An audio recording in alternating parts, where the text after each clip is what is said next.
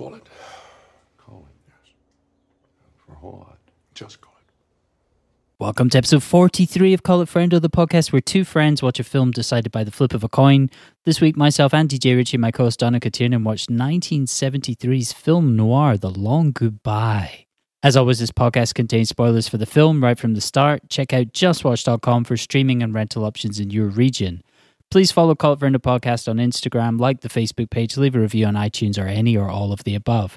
Please send any questions or recommendations to callitfriendopodcast at gmail.com or send us a DM on Instagram. I don't know about you, but I'm off to the supermarket to buy some Kuri brand cat food. Kuri.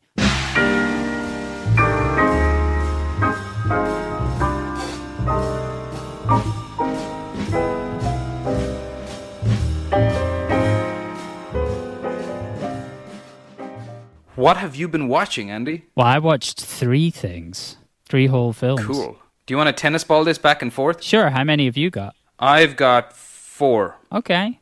You go first then. You've got one more than me. All right. All right. Yeah, that actually makes sense. Okay, so first of all, uh, last Sunday morning, quite early, I watched There Will Be Blood, which um, I well, I mean, I I did realize okay, I've probably watched the magic out of this one by now because I've seen it a lot. So I said, okay, I'll leave this a few years now while I was watching it. But one thing that did strike me, I mean, it's ju- like it is just terrific. Enough has been said about it. But one thing I did, that did strike me that I haven't heard anybody note anywhere is that I think it's the biggest weird movie ever. What do you mean by There's that? a lot of there's a lot of money on the screen.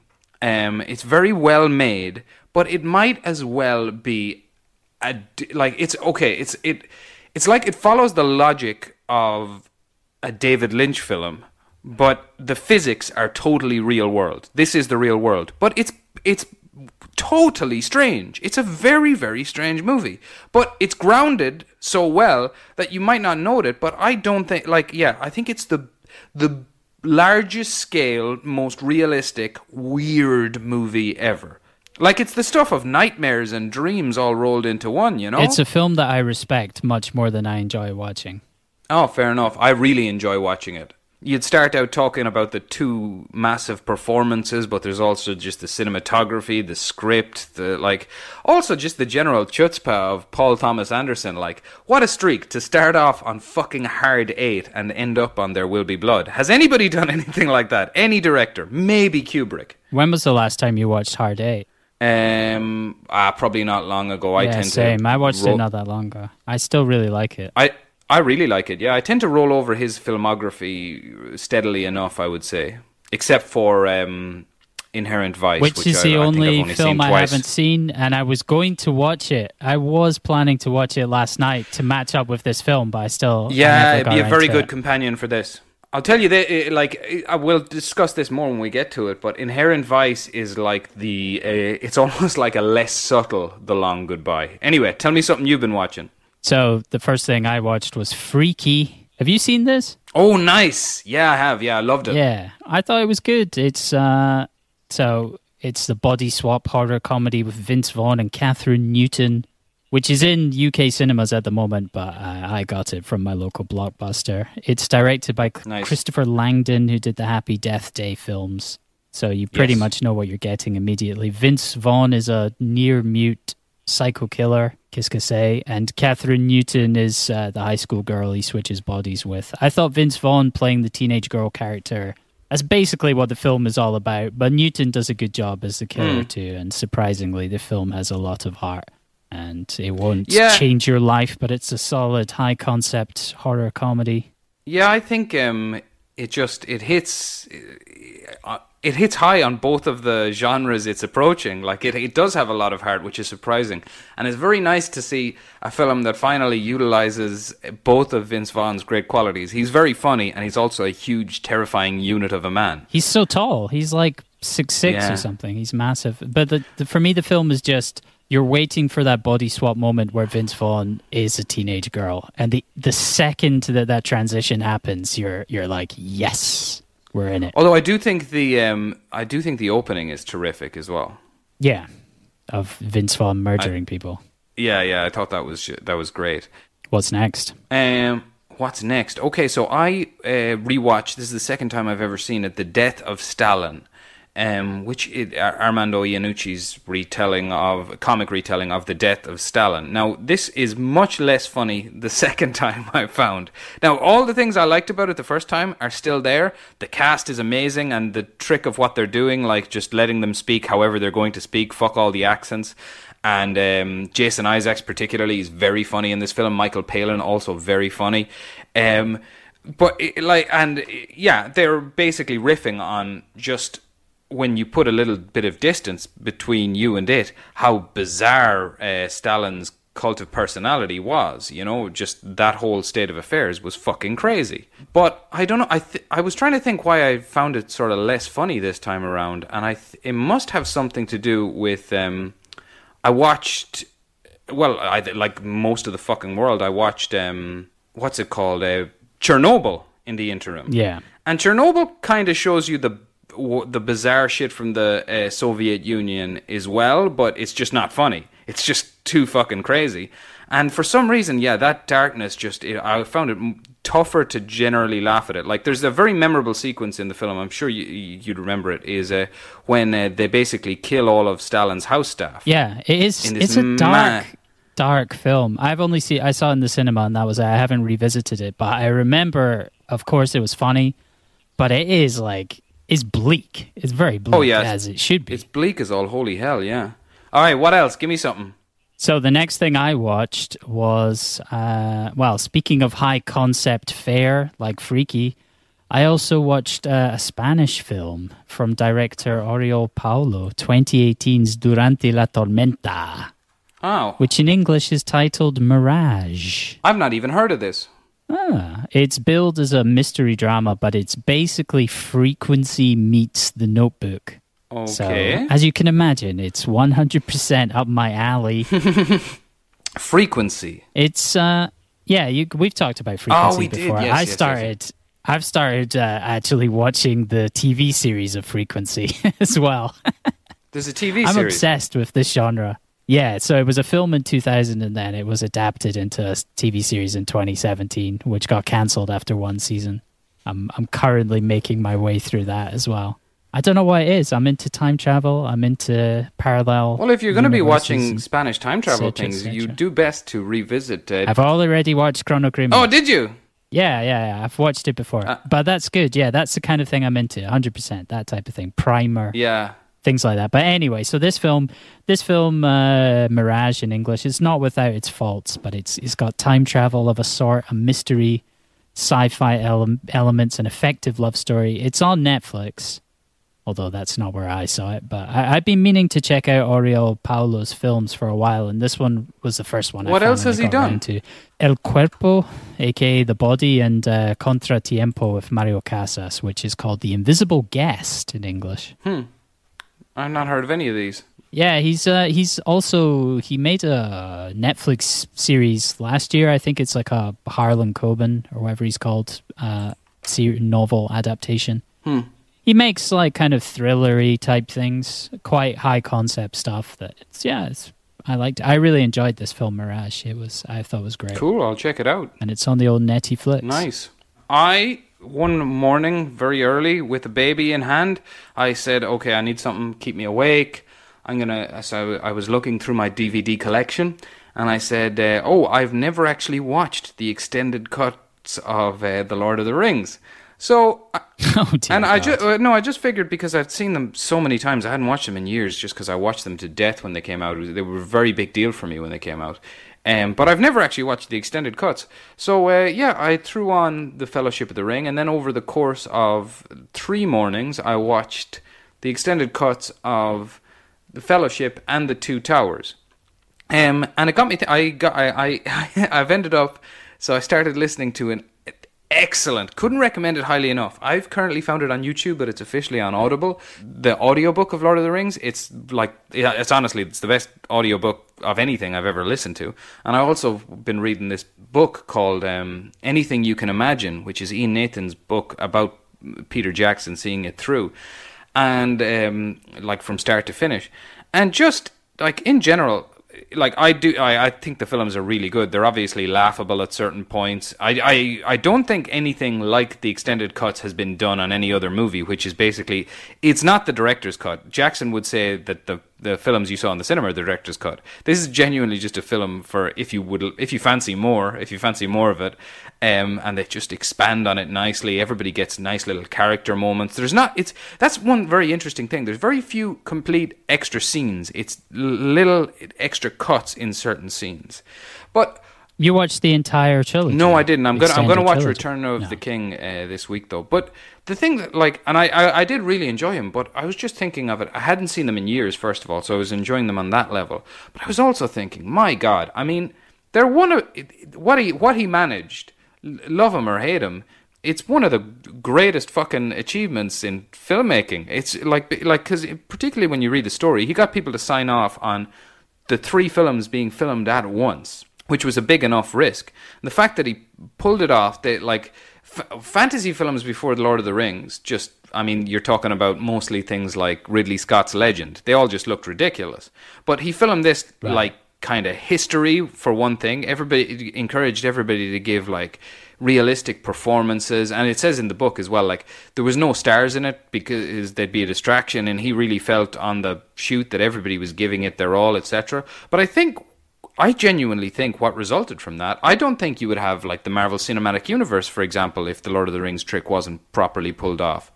Because it just demonstrated Yeah, that's fair. the like the longevity of attention span that audiences actually had. You know, they didn't like it, it, it, the fact that they could hook people in for three three hour movies. That's the theatrical cuts are all three hours. Uh, movies each was like it was unheard of. I think it like it, it would you could even argue that it would have had a big impact on the televisual world, you know, and people like like well f- for sure there's no Game of Thrones if there's no Lord of the Rings trilogy, like that's just uh, for sure. But I think generally it just demonstrated that no audiences are not thick. They don't need you to rejig every every time you start again. We can we they can get on board with stuff. So I'm really enjoying that. I am and I'm gonna uh, carry on with it, uh, but I won't bore you with the Return of the King next week. I promise. Thank you. I was never a big fan of the Lord of the Rings films. Maybe I should revisit them at some point. But I watched the first one in the cinema. I liked it. Second one I saw in the cinema as well, and I was maybe hungover, Hmm. but I really, really had a hard time with that one. The Twin Towers. It wasn't. Uh, it was not enough. Yeah, I, not I enough couldn't believe Peter in it for Jackson let liking. Oliver Stone step in to direct the second part. It was Yeah. odd that. Yeah, and the third one I think I uh, watched on DVD or something. I was already out at that point. Yeah, I yeah, like, yeah. Jesus. I mean, that's the just, thing I is, like, I every-. I haven't seen any of the Hobbits. everything people lampoon about those films is there. there. It's not unfair lampooning. Like there's plenty gay subtextery. There are a million endings to the third film that I remember, and I'm about to watch a four cut, a four hour cut of it. So who knows how many fucking endings there are in that. But like, yeah, I, it's like I said, it's totally it's. I hate the Harry Potter films. I like the Harry Potter books. I hate the Harry Potter films. But for certain people, that they are huge and fair enough. They like it's a. But for me, Lord of the Rings was huge. But now at a distance, watching it and what they managed to achieve with it is is fairly spectacular. Well, the last thing I watched is something that I believe you turned your back on. Yes, and I'm go and sickened. do something else. I went to the cinema to see Black Widow. Now, Would you like to hear about Black Widow? I would like to hear about Black Widow a lot. I promise I'm not going to. Okay, I'll, so I'll say I'll say first things first. Uh, the cinema. So that I, obviously I went to the cinema Mm-hmm. to watch this, although it is available in your local blockbuster. But I think we should support Cate Shortland and Disney. I think the this little fledgling company of Disney needs your support, so you should definitely give your money to them. yes, But if you choose not to, the film is already because I think they released it on Disney Plus with a fee. is it on Blockbus in Which- Blockbuster? Because I would Yep, it is. Do- it definitely and is. you- could Andy- get a VHS tape at Blockbuster. tell me what I Mhm. should do. What do you mean? Should you watch it in the cinema? Yes. Um. Okay. So, f- so I'll say this. First things first. This, the cinema is my only real exposure to modern video advertising, except for five second YouTube YouTube ads. And it in the United Kingdom. I've lived outside the UK for years, so coming back, Hmm. Yeah, it's crazy. it never there. ceases to amaze me the shite that marketers are putting into people's heads. Yeah. Like it is obscene, just the insanity. Anyway, that's another point. I just that was the first thing that I experienced of the of going to the cinema. Although I did go and see, uh, I went to the cinema a couple of weeks ago, but Mm. just the utter shite that is being put into people's heads. Anyway, moving on to the film. After having seen Cate Shortland's other three films, I'd say you can definitely see her fingerprints on it. Uh, my favorite parts of the film were the most Cate Shortlandy parts. There's some beautiful ex- uh, exterior shots, especially in Norway. That she does a lot of steady cam close ups that we've seen in her other films uh, from the floor as well, usually from like a lower perspective looking upwards Mm. that that really work, and also their the quieter moments of character interaction. Yes. Uh, the pacing and plot for me were a bit of a mixed bag. Uh, performances on the whole very good. David Harbour is excellent. Yeah, they, the they have a good um, cast there. Who does David Harbour play again? He is uh, the Red Guardian, I think That's he's right, called. yeah, he's yeah. the father of the family. You've got Scarjo, Florence Pugh, and Rachel Hedden of Ice, who are all solid. Uh, Ray Winstone is a is a baddie, and he's playing a Russian, so you're in for a bit of a bumpy ride on the accent front. But he does carry a lot of threat. Yeah, yeah, he, he old school does. Winstone. Yeah. Yeah, it's like putting a, a sock, putting a, a snooker ball in a sock and swinging it around. That's an old school Ray Winstone reference. But the film has been, I've seen the film being praised for its action scenes, but I find those to be the weakest parts overall, which is kind of what you would expect. Yes, at this point, that's Um, what I, I just expect. think the sense of physical geography wasn't particularly clear. I really liked the final uh, action set piece. oh, really? Uh, I, Is yeah, that the one in the I- sky? it was good. Yeah. What? So you look at that. You haven't even watched the film. Yeah, you can just tell by the happens. It trailer. is in, in the sky. Yeah, it's all up in the sky. But yeah, I I I, I liked it. I'll watch.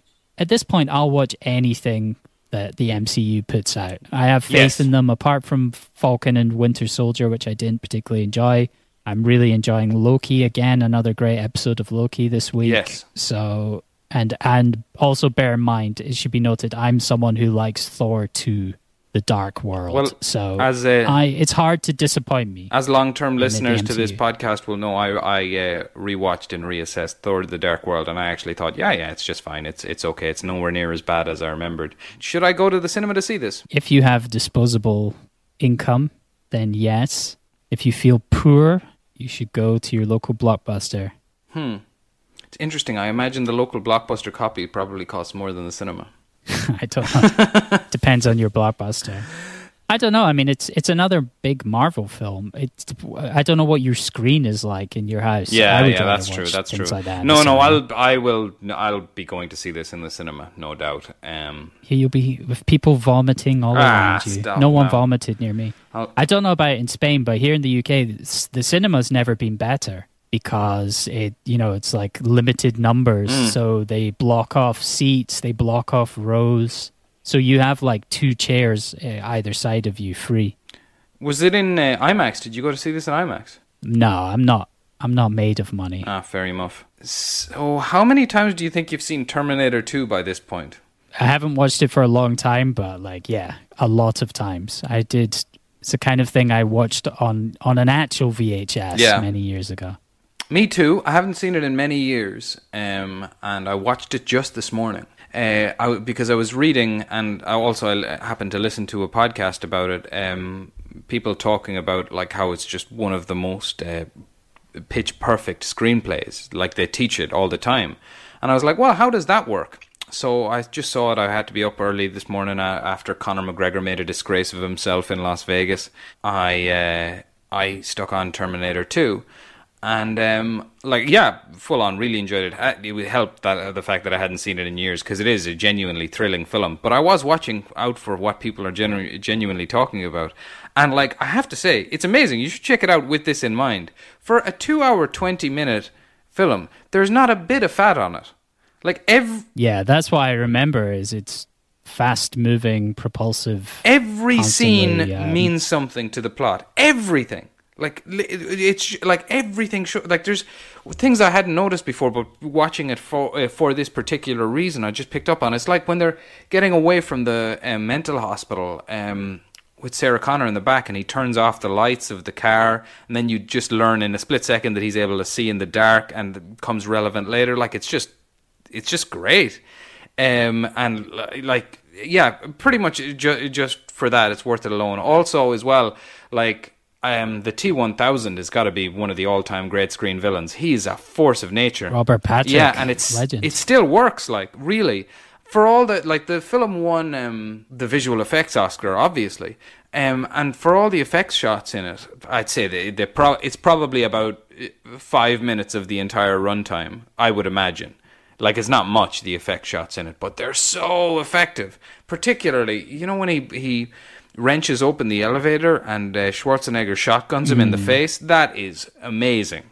Like still, it is fucking incredible. That as good as all of those movies were, uh, none of them were as good. It's one of those happy weeks. None of them was as good as what we ended up watching for the podcast. For me, anyway, uh, I absolutely yeah, and, and I think loved it. I think we should point out that uh, there is uh, a small connection between Terminator 2 Judgment Day and the film we watched this week, 1973's The Long Goodbye, directed by Robert Altman. Yeah, that's right because it features a very early They're both in Los Angeles. That's what it in. Los Angeles. That's it. Yes. Mhm. That's the only connection. No, we are, of course, talking about a, a, a- an appearance in The Long Goodbye of a very young Arnold Schwarzenegger, who looks good.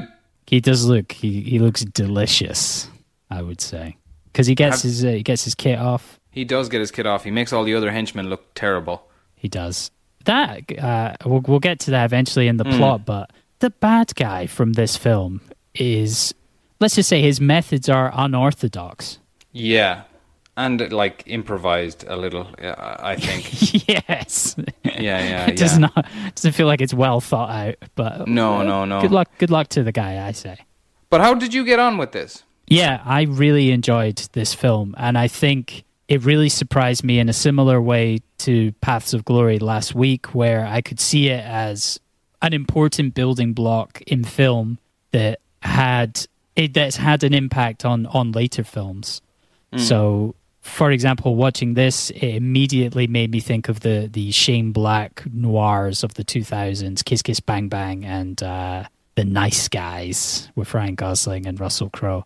And apparently, Yeah. Paul Thomas Anderson is a big fan of this. I still haven't watched Inherent Vice, but I watched a little YouTube video which put scenes together of The Long Goodbye and some of Anderson's other films hmm. and showed how there was some similarities between them. Yeah, I would say The Long Goodbye informed Inherent Vice an awful lot. It's a better film as well, for sure. I think it's generally agreed upon Inherent Vice is like uh, a lesser Anderson work, let's say. But yeah, you like. I must ask you, like, okay, so there's clearly satire going on in The Long Goodbye, and I would have only discovered, I confess, through reading that much of that is basically they're kind of it. They're apparently Altman was going for something a little bit fish out of water with uh, the way he um, portrayed Philip Marlowe. Like he's basically supposed to be 40s Marlowe in the 70s. Would you have picked up on that had you not read it? I wouldn't. I again. I all I knew about it was that they had transported the character. They moved the story, moved it forward to the 1970s. So some of the changes that that they made were because things had now become cliche. Yes. I mean, I think importantly for me, even watching this many many years later, f- almost 50 years later, it was still funny. Elliot Gould is funny, Yes. which to me was a shock. I I haven't seen Mash. Mm. We'll, we can we can talk a little about Robert Altman, but yeah. So I haven't seen Mash. When I think of Elliot Gould, I think of Friends. He's Mm. Jack Geller. I think of uh, the Ocean's films. I see him as is that character that's a bit more kind of I don't know nebbish. Is that the word? Like he's played up the kind of Jewish stereotype a bit more. Whereas in this, he's Yeah. like the cool Jew. He's got his little his little kind of fro. He's uh he's constantly he the way he carries himself. He is really cool, but in a, in an almost I don't know. He's he's uh, he's not winning. He he's he's kind of falling apart. He's chain Yeah. smokes the entire film.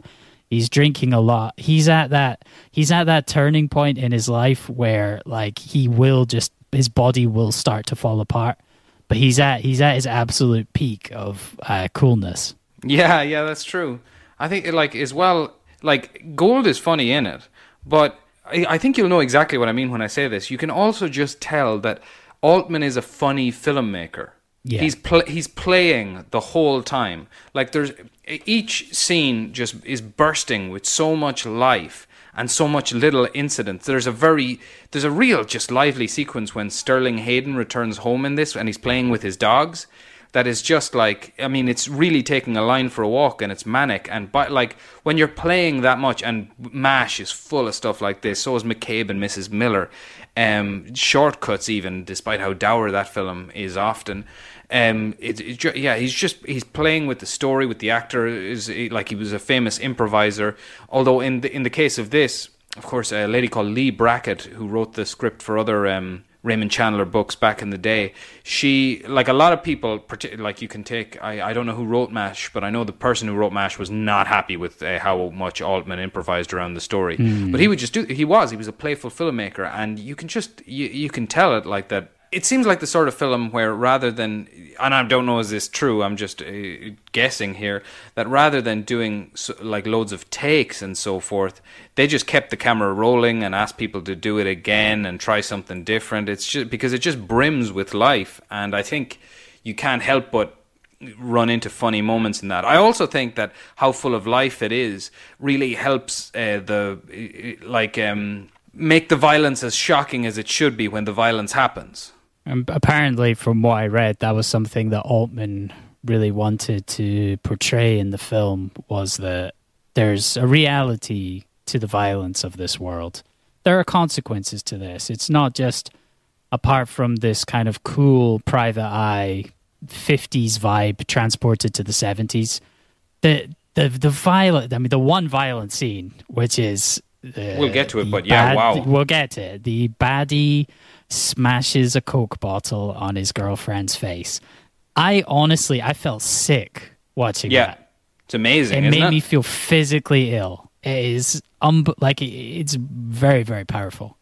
Yeah, yeah, it's completely twisted. I agreed. Um, reminds me of uh, David Simon's TV show The Deuce. Just that, um, like you know, the, the like the, he executes it perfectly in the first episode. Just that contrast between like the image of the gangster and the image of the pimp, and then you just see, okay, this this this is a a, and a sociopath. This person's insane, and it's horrific.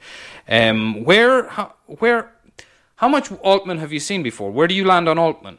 I haven't seen a massive amount. Um, I was thinking about this. I may have watched the McCabe and Mrs. Miller a long time ago, and Nashville possibly uh, ages ago. I can't remember. I've seen Popeye. I've seen the amazing Popeye, one Mm. Of the me too. greatest films of all time. I've seen uh, The Player, Pret a Porter, or Pret a Porter. Um, I might have seen Shortcuts. I've seen The Gingerbread Man, Gosford Park, but mm, there are massive amounts of his 70s and 80s work that I haven't seen. Because there was a period where he was basically making a film every year. Yeah, he's very. If you look through For his most of his life. filmography, it's yeah, It's it's, quite it's quite prolific. Yeah, he would just move around and make movies. That was his um, that was his buzz. Um, I've seen good Altmans. I've seen bad Altmans. Um, like for me, an absolute peak would be to be honest. It would be probably be the Long Goodbye or McCabe and Mrs. Miller. I, I really really love both of those films. Uh, I'm not a big fan of shortcuts. It's it's all it's just too much for me. With uh, like it is intensely dour that film. Um, a, a lot of people have a lot of love for it. Um, uh, yeah, I would never watch that again. Um, but for example, something like MASH, I've seen MASH quite a lot. I've seen Nashville once or twice, and I would love to watch it again. But it's a, it's a big long movie. It's a big ask, and you want to watch Nashville in one sitting as well. That's the thing with his films. Actually, it's that you they're they're so moody that, like for example, I started watching The Long Goodbye and uh, watched the first 15 minutes before my baby threw a tantrum and I like I, I, I but instead of just picking up at that point the next day I just started from the start because they are very moody. You do need to get into them. You know the the dialogue is delivered in a different way. You always feel like you're missing something and you probably are because there's so much going on in all of them. And they're not paced like I movies. watched it with the subtitles on definitely for this one. I'm happy because I don't Yeah. know if I I went to my local blockbuster for this and I don't know if it was a result of the 1970s and of filming techniques, but it felt like a lot of the audio had been looped, like yeah well, ADR'd he was big on that lines. Yeah, because some of it, like Elliot Gould is is talking to himself, and you Yeah. see the back of his head, and I'm like, I'm pretty sure his lips are, I'm pretty sure his mouth wasn't moving at all during this, where he's talking to, I gotta go to, gotta go to the pet store, buy cat food for this cat. Yeah, there's just um like he was the first time I um I remember I I would have gotten introduced to Robert Altman by I read this book. Maybe you've read it, Easy Riders, Raging Bulls. Yeah, about I have it. 70s cinema. I have it right um, here, y- behind yeah, me. I've read I've read that a couple of times anyway, but so that obviously that film just give that book just gives you a great list of films that you should be watching. So I plugged immediately into Mash, and it like Mash is uh, almost an all out. No, it is. It's an all out comedy, but the like this it's still an Altman film. So this the the sound is kind of like uh, people are mic'd very evenly. You know what I mean? Like the background is is giving equal precedence to the dialogue. You really have to lean in to get everything that's going on. And there's so many long subtitles. takes that are just zooming in and out. Like, are, uh, uh, like that's a big thing in Mash as well. And it's it's really the first time I, I watched it. I remember it really put me off. I was like, oh, I'm not a fan of this. And I eventually got into it. And now something, particularly something like McCabe and Mrs. Miller, or some of the the way they use zoom and focus in this, I just think it's amazing what he could do with like fucking analog systems. You know, analog sound Yeah. systems and lenses and stuff. He was a real craftsman. And this, This film guy. was like 48 years ago, Yeah, right. So it's a Oi. long time. It is, yeah, yeah, it is. Um, but yeah, I would like. I'm uh, in, Altman is somebody I'm always intending to watch more of his stuff. I mean, that said, if you've seen a bad Altman, you're like, whoa, Jesus, that will swallow me whole. Like, I'm not a big fan of this uh, Brewster McCloud. Uh, I watched that recently enough, and I did not enjoy that. Um, and of course, Popeye, the the story behind what happened with Popeye and Robert Evans im, uh, importing loads of cocaine onto Malta uh, is Yeah, probably right, yeah, filmed in Malta. yeah, yeah, it's probably more famous than the story itself, uh, than the film itself. But um, anyway, actually, if you want full details on that story, you should watch the documentary about Evans, "The Kid Stays in the Picture," which is a very good one. So, do you know much about what went into the making of this? No, I don't know. What do you know? Tell me what you know. I'll tell you some of the things I know. It had a budget Okay. of 1.7 million, but it was a bit of a flop at the old box office. It grossed under a million. The critical reception wasn't great at first. It was a bit negative. Siskel and Ebert were fans. The studio pulled the film and then re-released it, and uh, the uh, reception was was better. Pauline Kael was a big fan. Yeah, I mean, I think this is this is very definition new Hollywood, um, because people had come to expect certain things of Hollywood movies, and this is it just not giving you what you want here. Um, be, well, essentially, I suppose because Marlowe's a bit of a bum; he's a loser, you know. Um, Oh yeah, what's and- your what's your familiarity with uh, any of the Raymond Chandler novels or like the like mm, you know Philip Marlowe, Humphrey Bogart playing him, and I have read none. I have seen The Big Sleep, and I enjoyed right. it. So Leigh Leigh Brackett wrote the screenplay for that, and that was directed by Howard Hawks. That's right. And actually, Howard Hawks was offered the chance to make this film as well.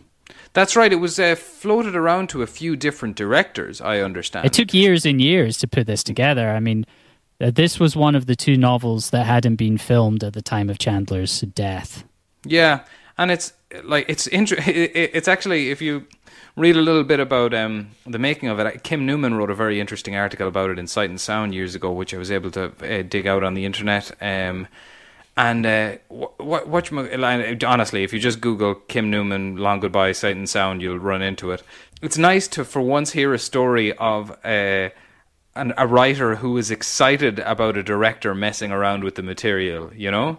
You hear so many stories about writers griping about them messing with their screenplay, but Leigh Brackett had been shopping her screenplay for a while, and she visited uh, Robert Altman for a week or so on the set of Images, and was just delighted about it. They would they spent uh, like the week having long conversations and hashing out the screenplay and how they would update it and stuff that they would cut out because the book was too long, and planning to improvise, like basically saying we, yeah, we'll we'll plan around that. We'll work around that. And there's plenty more good stories about like improvising on on the set of this. As I said before, I'm relatively sure that scene that involves Arnold Schwarzenegger must have been improvised because it's just so mad. I can't imagine it being written.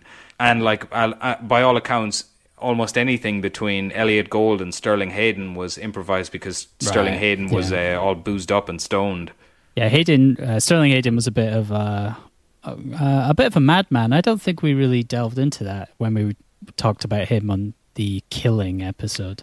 No, I don't think we did, but I mean, I think you'd only have to watch The Long Goodbye to properly pop him into one of those categorizations Yeah. of just he is who he is. I think this is film it. closer to who he really is than Yeah. his earlier appearances in the 50s.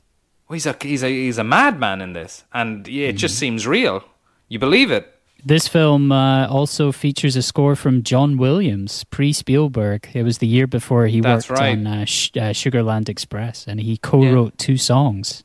Well, he was he's a jazz Long pianist originally, which a lot of people don't know. Jazz penis. Yes, he was a jazz penis. And uh, Leigh Leigh Brackett, who wrote the screenplay, she's got a screenplay credit on uh, Empire Strikes Back. really, Yeah, but apparently her original draft, her screenplay, they basically threw everything out, but still Yeah. gave her credit. no, I do like. I've heard that the I think the Empire Strikes Back was chucked out uh, to, in in totality once or twice. Um, yeah, because so, yeah. if at first it had like this private eye character, was going around the Death Star trying to solve a mystery. I would watch would watch that movie. A, Yeah, a that would be private investigator in the that. Star Wars universe. I would like they've done the they're doing the western. Everybody's enjoying it. I want to see the science, the well, the space opera Private Eye. Yes, please. Mm-hmm. That'll be good. I, there must be surely there's something like that in the works. Oh, surely, Star Wars must be going going down that route. They've done it. definitely, else. it's happening for sure. And well, if it, and if it does happen, folks, you heard it here first on the Call It Friendo podcast. Do you have anything else to say before Casty Cast? Um, no, just uh, like the shooting in general. I mean, it's a very Los Angeles film. I, I think as like as Los Angeles as you'll get, barring something like maybe Repo Man. Um, and I think like fair enough. I think um, for the, the uh, Sterling Hayden's house um, in the film, that's actually Robert Altman's house Yeah, down it's in Altman's Malibu. house, right? It's nice. they use. Yeah, it is. Yeah, yeah, and feels like very lived in, etc. But in general, though, like this is what you get from uh, filming on location, right? Like first of all, this does like nothing seems arranged as you're watching it, and I put a lot of that down to how Altman directs his actors as well. But it just feels like, oh, this was what Los Angeles was like in the 1970s. How interesting! And also, you see that Mexico, like were, yeah, were, were the Mexico scenes filmed in Mexico? The I'm Mexico just scenes assu- were filmed in Mexico. that Yeah, they were. Like yeah, they it were, was yeah. nice again to get that slice of life of uh, Yeah, seeing just what to you know a small Mexican town looked like at that time. Exactly, just to m- get to make a trip in the 1970s. You know, that's I love that stuff. Absolutely love it. Um, anyway, go on. Let's get into cast. So obviously we've got uh, Elliott Gould as Philip Marlowe. He's a cool loser, as I've mentioned pretty much everything about him. He has his has his uh, Jewfro. He smokes the entire film. He did mash with with Altman, and nowadays he's probably best known as Jack Geller from Friends and the Ocean's Mm. films. Apparently, he was in the Friends reunion as well. He's still alive, enemy of the Well, show. he was in the audience. Yeah, he was in the audience of the. Oh, he was in the reunion. audience, was he? I still haven't watched that, and probably never will.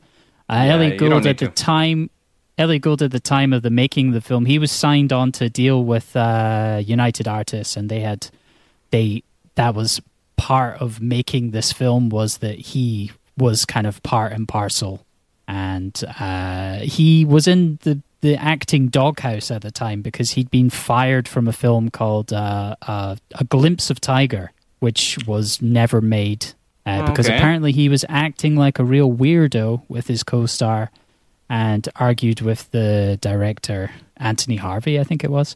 Um, so that film fell apart, and yeah, nobody wanted to work with Elliott Gould I had not heard that until story. this. But yeah, I think he's excellent. I can see why he would have been cast in in these type of films of being, you know, he's funny. He's a funny. He's a funny guy. He's got funny bones.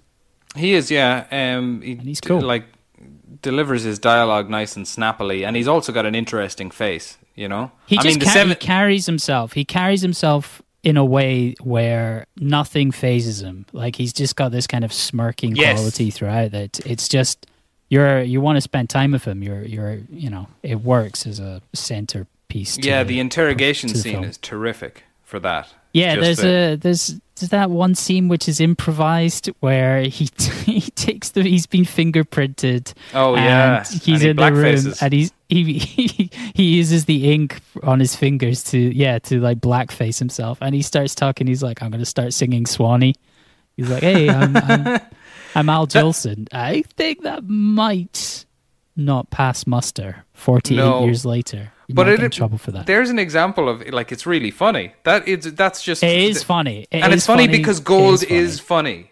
Like he's a Yes. funny person for no a other funny reason. a Yeah, funny yeah, he's got good, he's got good funny energy. You know, uh, like that's Mm-hmm. the thing is like so. I mean, these days an awful lot of comedies have wandered down um, this rabbit hole of just he- heavy improvisation, and many of them overkill it. But like if you look at like Altman's film, and I'll say it, yeah, particularly something like The Long Goodbye, which does have a pl- uh, like a, a lot of plot to get out, but the like improvisational approach to the filmmaking helps it so much.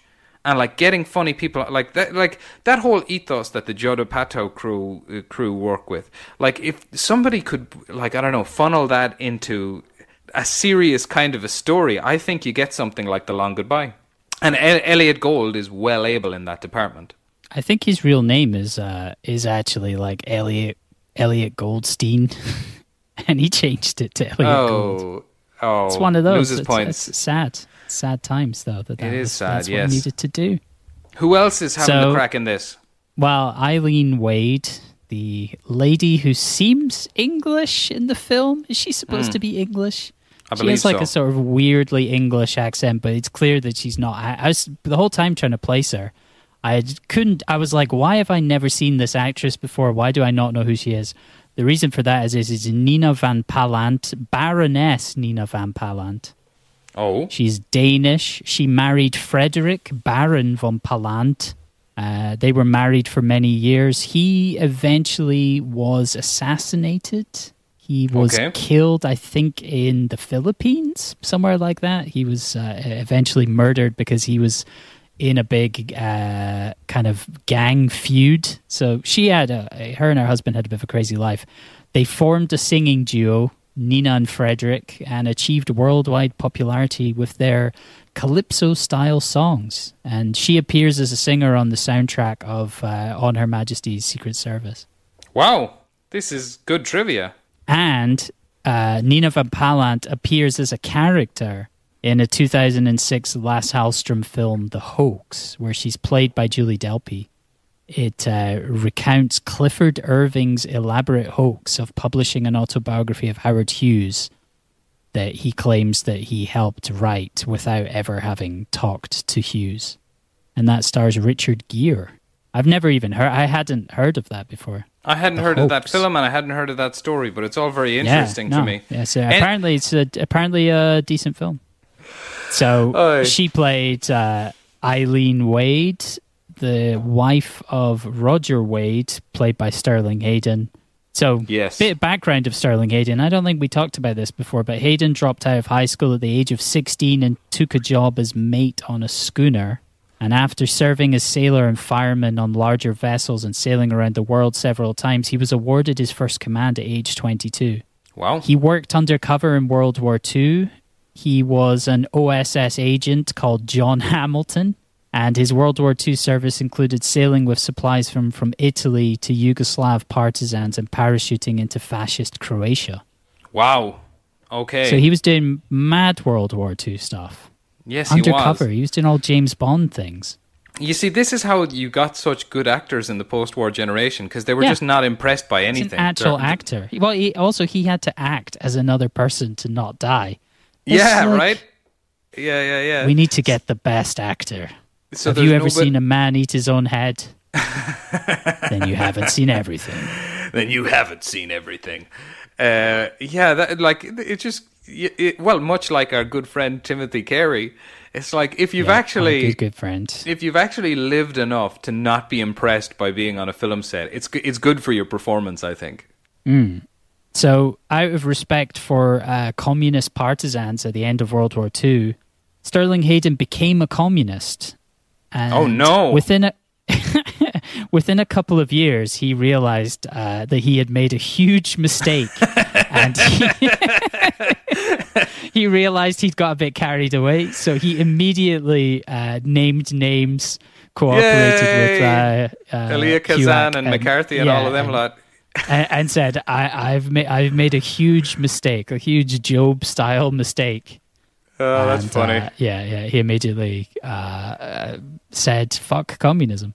He Have you ever seen that life- footage uh, of? Sorry, just to interject. Have you No, ever seen yeah. that footage of Elia Kazan being wheeled out on the stage at the at the Oscars by Robert De Niro and Martin Yeah, Scorsese? yeah, yeah. I think we talked about it in another episode. Oh right, and like loads of people like refuse to clap, and it's like, sorry, I didn't realize you were a card carrying commie, Ed Harris. Yeah. Uh, but anyway, you have to be. It's, it's funny. You have to Go be. on. So Hayden considered himself primarily a writer and sailor more than actor. He often professed a distaste for film acting, saying that he did it mainly to pay for his ships and voyages. In 1958, after a bitter divorce from his wife Betty Ann Denoon, Hayden was awarded custody of his children. He defied a court order and sailed from San Francisco to Tahiti with all four children. What a baller! Lads Out Island. Just imagine what he was greeted with. My God. Good old Tahiti. I mean, that is qu- that is quite a move, isn't it? Yeah, so he was like a mad sailor. I, he, That was 1958, so that's like around the time of the killing. That's like a few years after the killing. And as you correctly And observed on this this podcast stuff. before, Andy, I'm a boaty man. I like boats. The idea of them. Me I've too. never really sailed one. I just like the idea of being a boaty man. Yeah. So this makes me like him I even think more. I should. I think I should sail the world as well. I agree. Yeah. So this film came out uh, 1973. It was the year after The Godfather, which he was in, and I, as I say, Very I feel memorable. like I'm. I'm guessing that this Roger Wade character is closer to the reality of Sterling Hayden, because I can I can envision him as a man who perhaps enjoyed a couple of a couple of beers. Yeah, And, I uh, mean, he seems to certainly be channeling a little bit of Ernest Hemingway as well while he's at it. Yeah. I'm I'm sure that informed uh, the character a little bit. Mm, and he's got a great big bushy beard. He does have a great big bushy beard, and thank God for it. So next up, we've got Mark Rydell as uh, Marty Augustine, baddie. I was not. Uh, he's also uh, Mark Rydell should be noted, enemy of the show as well. He's still alive. Oh right, He fuck him. was a very accomplished, or is a very accomplished film director. I have seen none of his films. He was Oscar nominated for On Golden Pond with Henry Fonda in 1981. You seen that? On Golden Pond, I have a odd Norm Macdonald bit of um, trivia related to that. Would you like to hear it? Go okay. Is Are you going to do it in the voice or? No, no, no. Uh, at the Bob Saget roast, famously, Norm Macdonald um, told anti jokes. Um, just like Oh yeah, yeah. yeah, yeah, yeah. It's very funny. It's very good if you ever track it down. But a lot of people there just didn't get it. What he was trying to do, he was undermining the concept of a roast, basically. And um, Jim Norton uh, got up and said, um, "God bless you, Norm. Uh, watching your set was like watching Henry Fonda pick blueberries." To which Norm immediately replied, "I don't think there's one of us here who wouldn't like to watch Henry Fonda pick blueberries." Uh, that both the Henry Fonda Henry Fonda picking blueberries is a reference to a scene in On Golden Pond. Nice. I do remember that. I don't know why, but yeah, that is Hmm. familiar to me. There you go. Uh, Yeah, so I was not familiar with Mark Rydell at all. But sorry, go on. yeah, yeah, I was not familiar with Mark Rydell at all. But uh, he was. Uh, I mean, he's like we said before. He had this a, a real threat of violence, and I mean, he commits acts of violence. But then he also has this bizarre part towards the end of the film where he talks about how he he got naked in front of his girlfriend that he'd smashed a bottle over her face and ruined her face and then he got Yeah. naked to show that it all does feel a bit improv like you said and then he's getting does, all yeah. his, his his goons to get naked as well and get Schwarzenegger naked um yeah he is threatening but it was Yeah, interesting to find out that he wasn't much of an actor Just more of a was a director. I mean, well, he's the only. He's not the only uh, non-actor in the cast. No. No, I guess we can mention another one. We've got Jim Bouton, Jim Bouton, Jim Bouton, Bouton, Bouton, who played Terry Lennox, the the the character who starts this whole story off. He was not an actor; he was a baseball player. He won the 1962 World Series playing for the uh, New York Yankees. Ah, that means nothing to me. Me neither. I'm aware of baseball is a thing. There you are. Obviously, we have Arnold Schwarzenegger, his first Call It Friendo appearance. Non speaking, he is absolutely ripped and he's playing a mute gangster. But for me, my favorite person is uh, Henry Gibson as Dr. Verringer. I'm a big fan of Henry Gibson. He's great. Friend of the show, friend of the family. What what what is that a reference to? Friend of the family. The Are Manson you a family. friend of the family? No, this is Henry Gibson says this in a film to um, William H Macy. He says, "Are you a friend of the?" F-? He's drinking in a bar, and he says, "Are you a friend of the family?" ah, that's in Magnolia. Yeah, yeah, yeah. Yeah, yeah, Classic yeah. Henry Gibson. It is indeed. That's where. Yeah. What else uh, would I have seen Henry Gibson in? So Henry Gibson, uh, that was a stage name, and it's taken from the the name of the Norwegian dramatist Henrik Ibsen. If you say that fast, Henrik Ibsen. Yeah, wrote The Doll's. House. There you go. Uh, he did a lot of um, comedy poetry. Henry Gibson, the actor, and apart from that, he was in Nashville, um, A Perfect Couple in Health. Those were the other three Robert Altman's films. You might know him as the leader of the Illinois Nazis in the Blues Brothers, but for me, he is the baddie from The Burbs, the Joe Dante horror comedy. Oh yeah, he is. That's a fantastic film. I love. That's a great film, isn't it? With Tom Hanks. It's really Fun. good. I want to watch that again. I, th- I think I saw that last year. I wanted to introduce Bill Oh, into it, but yeah, I really, I really enjoyed it. It's still like it holds up very well, honestly. Yeah, so it's nice to see him. I always like seeing him and stuff. Unfortunately, he is a friend of the show. Aww. He died many years back now. And that's it. That's everyone who appears in this film. All right. Well, talk us partially through the plot there. Yeah, I have a very, very brief plot summary. We can punctuate this with any exciting scenes, but here we Yes. go. I've taken this from a website named Wikipedia. Late one night, private investigator Philip Marlowe is visited by his close friend Terry Lennox, who asks for a lift from Los Angeles to the California Mexico border at Tijuana. Well, That's the I only. mean, I'll, s- we got to talk about the cat food first, right? We will, we will, we will. Yeah, well, for I want to. Okay, fine. Okay. let's go there. Let's start there first.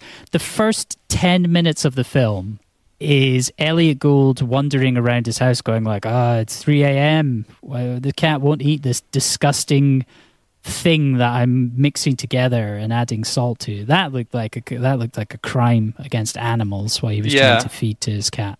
He's got his nice next door neighbors who are a group of weed smoking. They're accused of making hash pies. They're doing yoga, and it's one of those things. It reminds me uh, uh, of Anchorman, I think it is, where uh, they're talking about yogging. I pre- I think it's pronounced yogging. So Is that a verb like, for doing yoga? No, no, no, like jogging, but they're you know they- they're doing a joke of like jogging being new and saying I think it's yogging. So I, similarly in this, it's like they're talking about yoga, like they're Oh, doing like this a- thing yoga. I think it's called. Yeah. Um, yeah. So you've got Philip Marlowe, Elliott Gould's Philip Marlowe. He lives alone. He has a cat. He's got neighbors, four beautiful women who like to kind of do yoga topless next door. Yeah.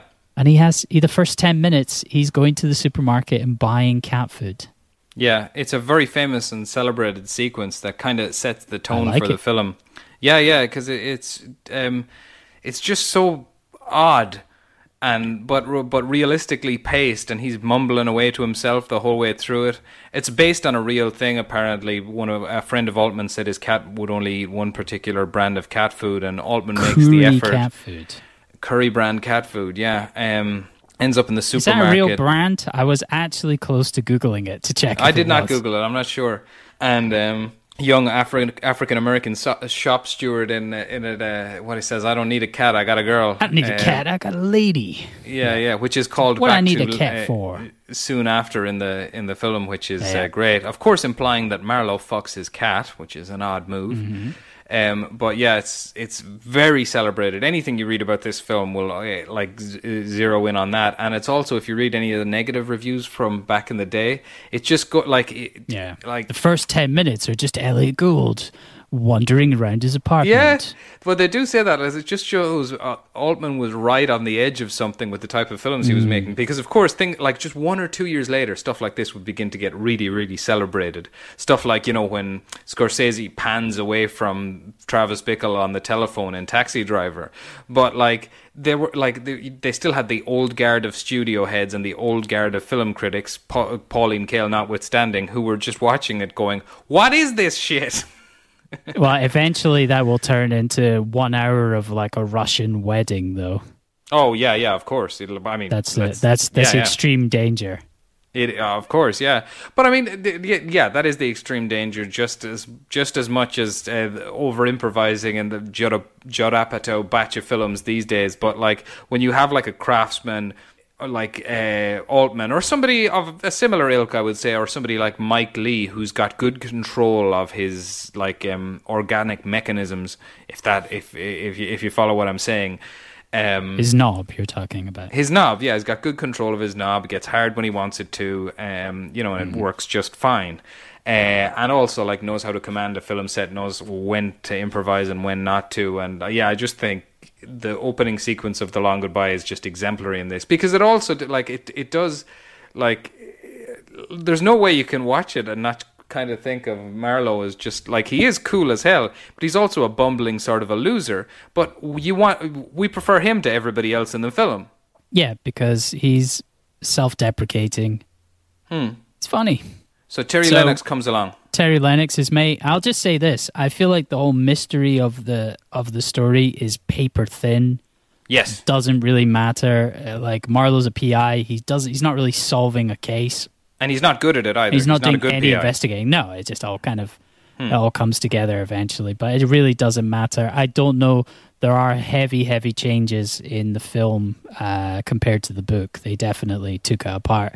Altman didn't even fully read the novel.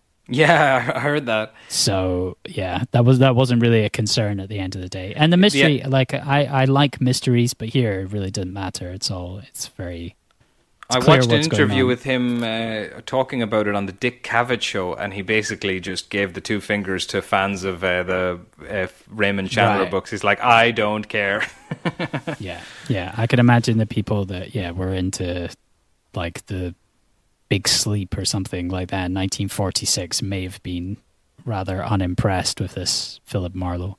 So anyway, Terry Lennox, Marlowe's mate, turns up, and it's clear that he has had some problems in his private life and wants to escape to Mexico.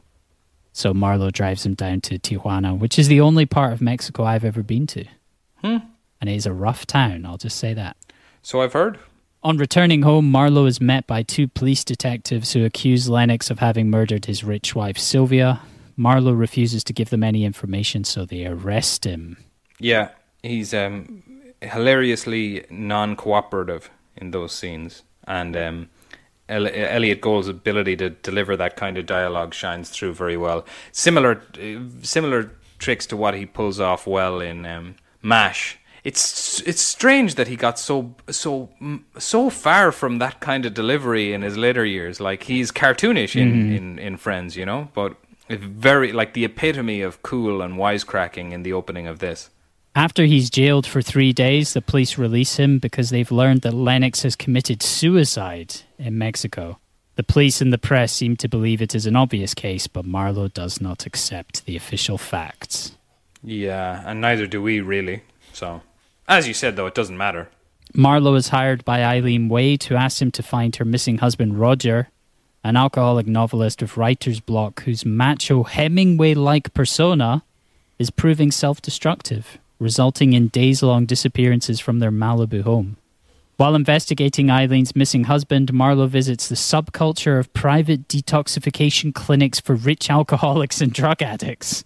I don't know if that's how I would phrase it. He goes to uh, he goes to a detox clinic. Maybe this was a new concept in 1973. I don't know. Yeah, but also like I mean, 1970s Hollywood um, is renowned for all sorts of quacks when it comes to that kind of treatment. You know, um, famously, there like there is a sequ- uh, there is a sequence later on in it when his doctor appears to have some sort of a mind control over him almost. Um, which is something that was actively being pursued by a lot of doctors of that ilk. So it could be What- like, are, are you who talking knows? about when? Are you talking about later on at the party when Henry Yes. Gibson? But isn't that because Henry Gibson's character, Doctor Verringer, was providing him with an alibi for the night when he murdered? But sure, uh, he didn't Sylvia? murder anyone. Oh no. Okay, yeah, I do, yeah, you're right because it was uh, Terry that did it. Yeah, yeah.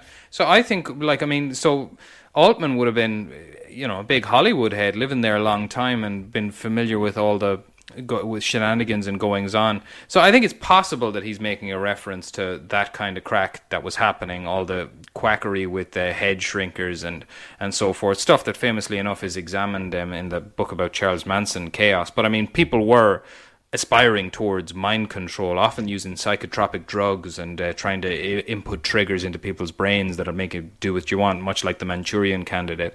So I, I do, I think there might be some reference to that in there, but it's not. It's just a like it, it, it, you you could almost think of it as like you know he just heard of uh, his friend whose cat would only eat a particular type of cat food, so he just chucked that in to you know add texture to the to the story. It could be the exact same thing with this that he had just heard of things like this. Marlowe locates and recovers Roger and learns that the Wades knew the Lennoxes socially and suspects that there's more to Lennox's suicide and Sylvia's murder. Marlowe incurs the wrath of gangster Marty Marty Augustine, who wants money returned that Lennox owed him, and threatens Marlowe by maiming his own mistress. Yeah, did you see the that coming? words of Wikipedia. I did not. So it's set up in a way of like, you see this, you see this gal. She's my guma. I like her, but this is I will facially disfigure her, and that's someone I like. So think about what I'm gonna do to you. Yeah, I mean it's the way it's filmed as well, there's a kind of slow mo as he takes this empty Coke bottle and smashes it on her face, and it is, as I said before, it made me physically ill. Like Yeah. it sickened me, It's fairly hardcore, all right. I mean, which is unusual. I mean, I'm from Scotland. Normally, I like when people have glass bottles smashed in their faces. That's very much a Yeah, national I was- sport I was gonna I've- ask. I I think we've mentioned before. I've. I've I've I've I've had someone smash a, a pint glass on my head before in the back you of my did head. mention that, yeah. Yep. So I, I I have respect. Game recognize game. But here it was. Here it did make me feel ill because she was a a nice meek character, and this awful awful Marty Aug- Marty Augustine maims her. Yeah, it's shocking. It's like he's um, not a nice akin to when um, Jack Nicholson gets his nose cut open in Chinatown, and actually, much like that film, when this character returns later in the film, she's all bandaged up. He gets his nose sliced open by a pedophile, which is always dangerous. Yes, played by uh, Roman Polanski, isn't he? Yeah, I don't know if the character is a paedophile. just, just the actor. I have no idea the details of the character. Uh. I'm just just talking about Polanski. After a side trip to Mexico, where officials corroborate the details of Lennox's death, Marlowe returns to the Wade house. A party breaks up after an argument over Roger's unpaid bill from the detoxification clinic. Mm-hmm. This is the scene you were talking about of the mind Yeah. control of Henry Gibson coming back and going, Give me my $4,400 or whatever it is. Later that night, Eileen and Marlowe are interrupted when she sees a drunken Roger wandering into the sea. Before they can stop him, he drowns. This yeah. is a that's like most of the film is already gone at this point. that's quite Yeah. far into the film.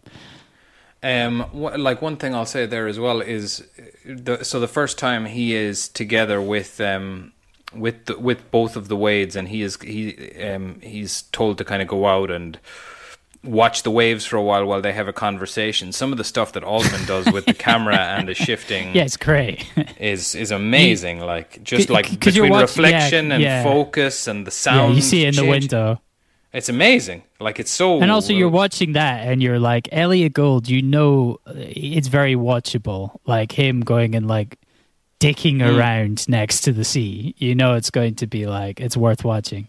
Yeah, yeah, and like then it, the Sterling Hayden Sterling Hayden drowning himself is shot similarly. It's like it, like the action is happening in the background first of all, and then we we like they rush out to him, and also then drunk Elliott Gould is uh, fantastic in the follow up scene.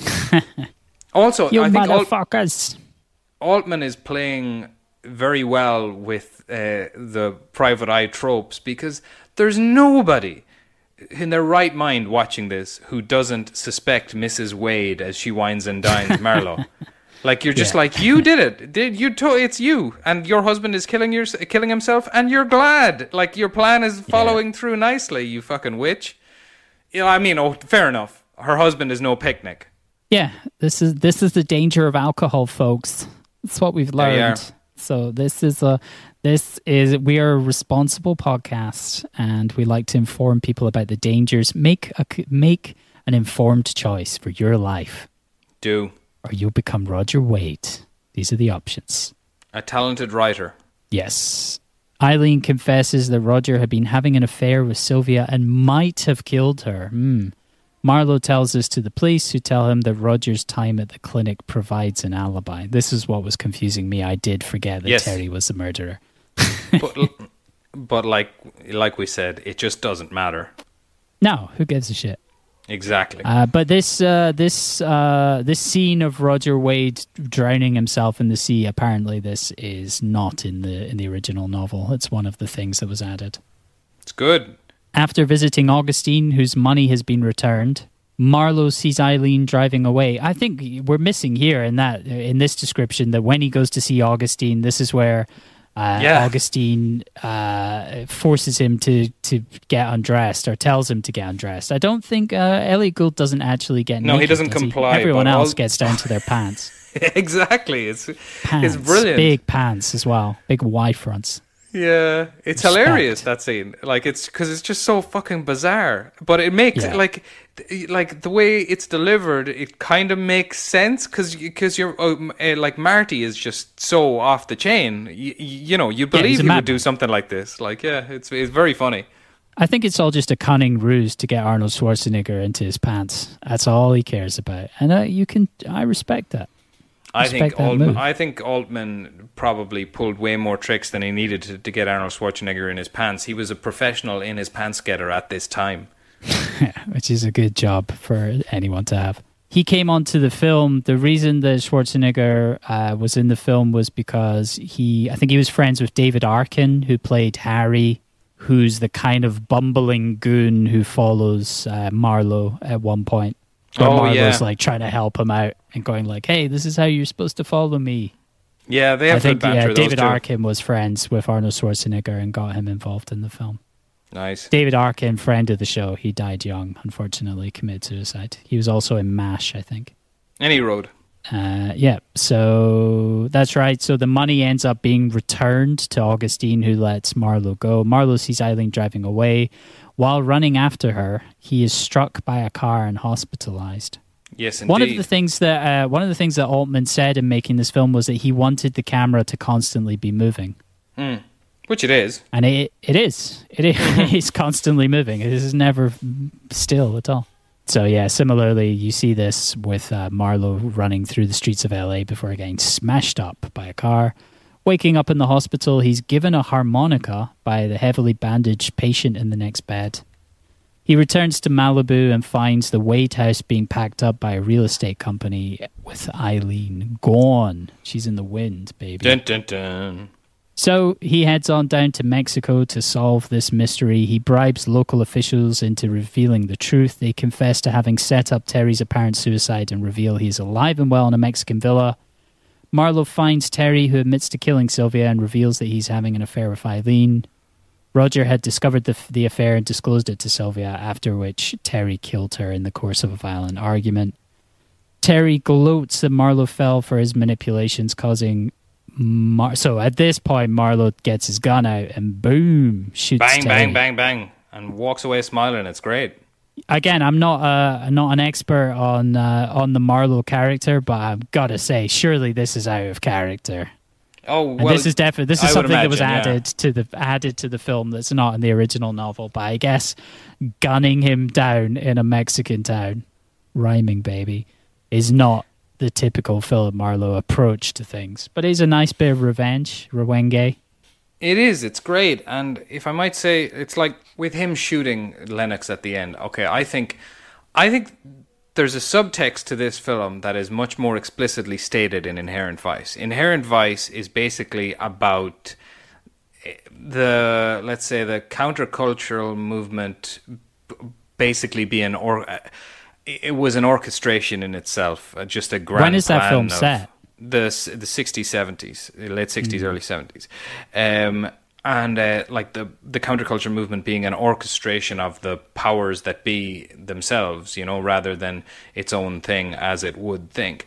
And I think in this film there is something like because Altman was a big like hippie type he leaned into that kind of culture and he was like you know he like enjoyed it and so forth. And i think there is something to him sort of stating here. I i think of elliott gould as almost kind of a hunter s. Thompson sort of a character. And it, like the violent vengeance he gets is sort of at the wool being pulled over his eyes in the end um, of him having not noticed that all of this shit was going on. Because to be fair, it's right in front of his nose. I mean, like Marlowe is not a good PI, but whereas it's much more explicitly stated in the other one.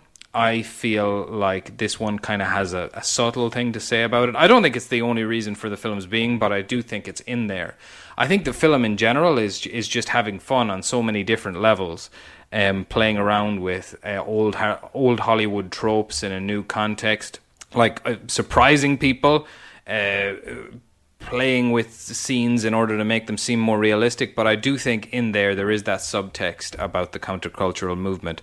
I could be wrong. You are. I have right. no. T- yeah, I, I'm going to watch Inherent Vice maybe today. Who knows? I'll get back I'd to be you on that. fascinated to hear what you think. So the final scene of the film, I think, is the way that it all ends is uh, is great. I love it. Yeah. because uh, Marlowe walks away after killing Terry. He's walking down the road, and then Eileen approaches in a car coming towards him. And uh, Marlowe doesn't even look at her. He just keeps on walking, and she drives on, probably starting to put together that something bad. Do you think that she thinks that Marlowe will have killed Terry? I don't know. I don't even know would she be that bothered if he killed Terry. You don't think it's love? You don't think it's true love? No. I think He's a in these. former New York Yankee. I know that, and fair enough. but uh, He like won the World Series, Like uh, 1962. an ongoing trope in films like this is that like just the the, the female characters are orchestrating are orchestrating the whole thing and i mean terry terry lennox Hmm. Yeah, could just women are conniving whores. You're right.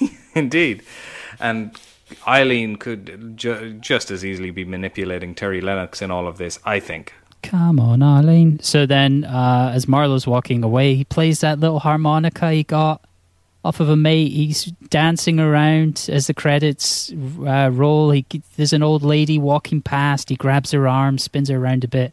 Obviously, because she's Mexican, she's full of the joys of life.